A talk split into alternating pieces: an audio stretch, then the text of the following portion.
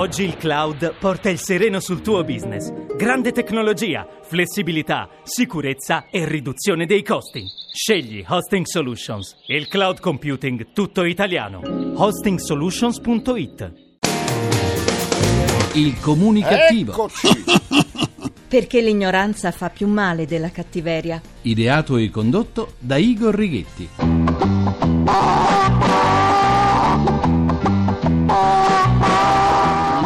L'inizio giusto, buona comunicazione Italia comunicativa dal vostro comunicativo di fiducia Igor Righetti. Bentornati, bentornati alla nostra terapia radiofonica di gruppo Missioni Zero numero 2057 col 57 col 7, undicesimo anno di programmazione. Ma che vicenda vergognosa è! Per loro, ma ancor più per l'Italia intera e anche per tutta l'area europea, perché le controversie che coinvolgono due stati sono sempre di natura internazionale, che soltanto un giudice terzo e quindi imparziale può redimere.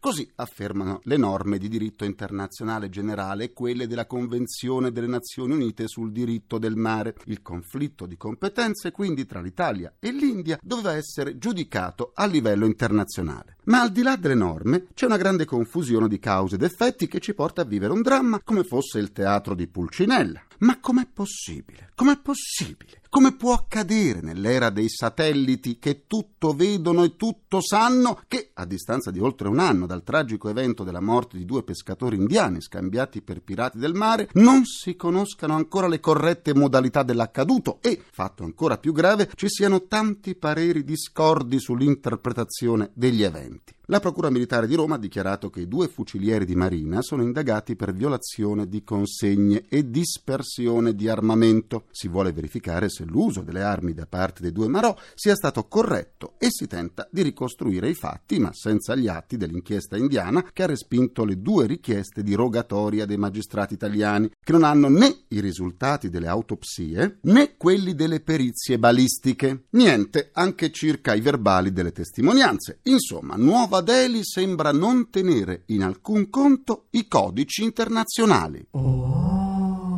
Eh, oh, sì, morale della favola. Comunque siano andate le cose, i due Marò sono stati costretti a tornare in India. Il ministro di Nuova Delhi ha espresso la sua soddisfazione. In Italia non si può non provare sgomento e incredulità. Ma che cosa sta accadendo? Che cosa diamine hanno combinato governo e diplomazia per essere stati costretti a questa triste retromarcia? Abbiamo mancato alla parola data, non facendo tornare indietro i due Marò, presentando motivazioni giuridiche che sembravano inoppugnabili. Poi c'è stato un ripensamento. I fucilieri dovevano essere restituiti a Nuova Delhi. Ma che brutta figura sulla scena internazionale. Che brutta figura. Chissà quanto hanno inciso sul ripensamento le minacciate ritorsioni commerciali avanzate dall'India. Chissà quanto. Capito? Hai capito sì. Insomma, come la si giri si giri, rischiamo davvero di perdere la faccia, la credibilità. Ma con noi l'Europa tutta, visto che l'alto referente dell'Unione Europea per la politica estera, Catherine Ashton, ha rilevato come le limitazioni della libertà di movimento per l'ambasciatore italiano in India andavano contro gli obblighi internazionali stabiliti dalla Convenzione di Vienna, ma un altro portavoce dell'Unione Europea, Michael Mann, ha definito bilaterale la disputa tra Italia e India. Praticamente l'Unione Europea si vuole chiamare fuori, troppi interessi economici sono in gioco per tanti paesi europei. Non è proprio il caso dei moschettieri di Dumas, tutti per uno, uno per tutti. Sembra più il caso del fuori uno. E son parole sante, e son parole sante, due parole Eh sì, sono parole sante. Tra pochi giorni sarà Pasqua e come di consueto milioni di italiani si preparano a sacrificare centinaia di migliaia di agnellini innocenti. A chi vi parla e a tutti i suoi collaboratori gli agnellini piacciono vivi e non vogliamo certo diventare complici di questa carneficina. Anche Papa Francesco ha appena lanciato un appello alla responsabilità dell'uomo verso gli altri esseri viventi. La sua è stata un'appassionata difesa del creato. Agnellini spesso importati da paesi esteri in condizioni atroci. un autotreno proveniente dall'Ungheria, diretto prima nel Riminese, poi a Chieti e a Pescara, è stato bloccato dalla polizia stradale. All'interno viaggiavano stipati al limite della sopportabilità ben 300 agnellini. Uno di questi è stato trovato morto. Adesso sono ricoverati in una stalla indicata dal servizio veterinario. La polizia stradale, con la quale mi complimento per la sensibilità e la prontezza dell'azione, ha riscontrato violazioni per circa 10.000 euro. E dico 10.000 euro, signore e signori. E c'è ancora qualcuno che fa finta di non vedere tutta questa sofferenza che viene praticata verso questi poveri animali. Sofferenza che senz'altro ne avvelena anche le carni, che poi qualcuno ha il coraggio di mangiare. Se siete veri comunicativi, a Pasqua fate come noi, non mangiate la carne di agnello e di capretto. Se non ci sarà più la richiesta di carne di agnello e capretto, si eviteranno anche tutte le esportazioni di agnellini dall'estero, viaggi della sofferenza che si concludono con la loro morte. Tutti insieme diciamo basta a questo massacro. Sì, sì, sì, sì, diciamo basta, diciamo basta. Andiamo avanti con la terapia. Il destino, chi per lui, a volte può giocare davvero brutti scherzi. Ciò che è accaduto a un rispettabile signore inglese ha davvero dell'incredibile. È passato dall'essere un eroe a essere un mistificatore, un parassita della società. Mr. Brown chiamiamolo così, era in vacanza con la moglie. Aveva scelto una selvaggia spiaggia australiana per riprendersi dalle fatiche del suo lavoro. Mentre era disteso a crogiolarsi al sole, ha assistito all'attacco di uno squalo che si era avventato su alcuni ragazzi che stavano poco distanti da lui. Con un coraggio da leone e un senso civico degno dei più grandi eroi, Mr. Brown si è gettato sullo squalo e lo ha combattuto con le sue sole mani. Neanche una paletta o un secchiello per dargliele sulla testa. Tale doveva essere la sua foga che lo squalo, spaventato da una reazione così violenta, ha pensato bene di mettersi in salvo prendendo il largo e rinunciare così al suo lauto pasto. Naturalmente, come sempre accade da un po' di tempo a questa parte, c'era qualcuno che, senza rischiare un fichetto secco, stava al riparo dallo squalo e da Mr. Brown. Ha ripreso tutta la scena pubblicandola poi su YouTube. Inutile dire che Mr. Brown è stato subito eletto eroe dal popolo di internet e come tale osannato e festeggiato. Finita la vacanza, Mr. Brown e la moglie sono tornati a casa. La cassetta della posta era stracolma di messaggi di congratulazioni e di elogi, ma una busta grigia era diversa dalle altre. Mr. Brown la apre incuriosito e indovinate un po'? Indovinate un po'? Era la lettera di licenziamento. Sì, sì, perché l'eroe e sua moglie risultavano in malattia nei rispettivi uffici. Mr. Brown, quindi, non doveva essere su quella spiaggia australiana a fare a botte con uno squalo e a salvare la vita di qualche ragazzo, ma a casa sua, magari in un caldo letto col termometro in bocca. Ora mi spiego i motivi per cui anche in Italia, quando capita che una persona si renda protagonista di un atto coraggioso, preferisce poi darsi alla fuga, non apparire. Tutto il mondo pullula di assenteisti. Il lavoro fa male, lo dicono tutti. Eh sì, il lavoro fa male. Il mio avatar chiede la linea per il suo grrrr. GRC, giornale radio comunicativo.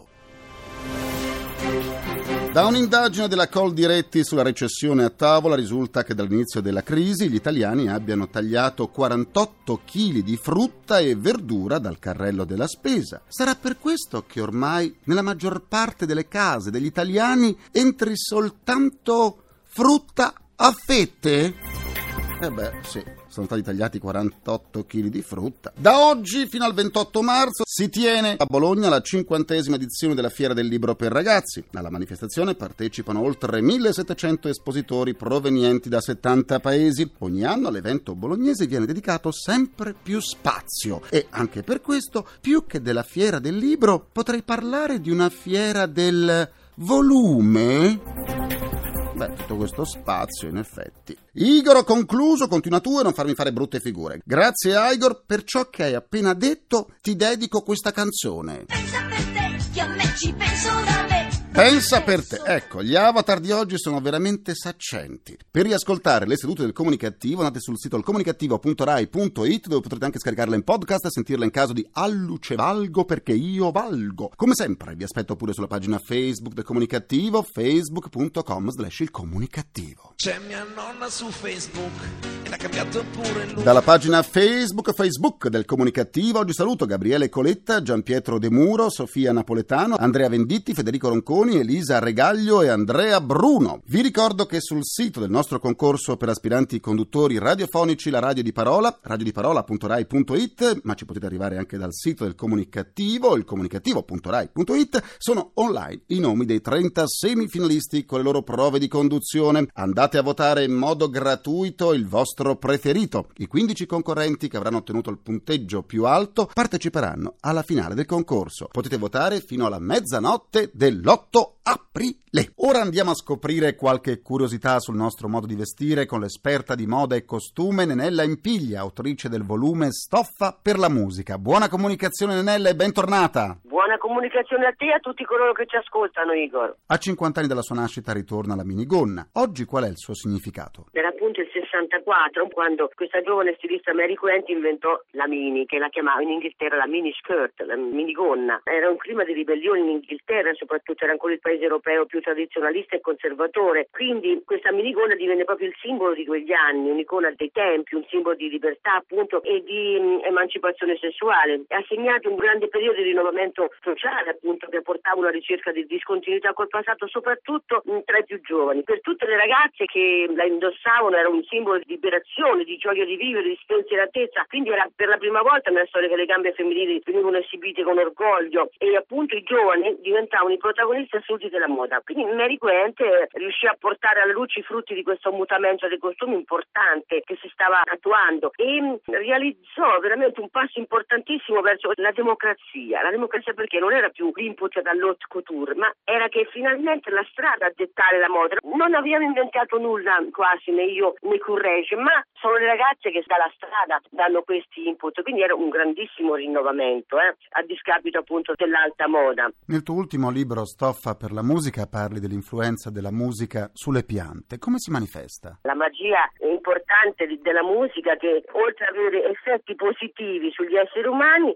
hanno scoperto che anche sulle piante ha degli effetti particolari e soprattutto due ricercatori americani nel 69 trovarono che il mais, i meloni, le petunie, le zinne, le calendule trattate con un sound acid rock, una musica forte, seguito con strumenti a percussione, queste piante si piegavano dalla parte opposta di quella dell'altoparlante, quasi per sottrarsi a quel fastidio. Invece al contrario le stesse piante sottoposte al motivo spagnolo la, la spalmas, eseguito con strumenti a corda, quindi più leggero, più piacevole, si inclinavano verso la fonte del suono di circa 15 gradi, come se gradissero questa armonia di violini, ma addirittura la reazione alla musica classica indiana superò ogni previsione, le piante si disposero in linea quasi orizzontale e quindi arrivarono quasi a abbracciare la sorgente sonora. E invece l'uso di una melodia associata a uno spray fogliare organico si sta rivelando un buon fertilizzante perché eh, così la pianta assorbe appunto una maggiore quantità di sostanze nutrienti, quindi ecco il fascino grande grande della musica. Quindi la musica al posto della chimica. Nenella, qual è stata l'evoluzione dell'abbigliamento e delle acconciature attraverso la musica negli anni 60-70?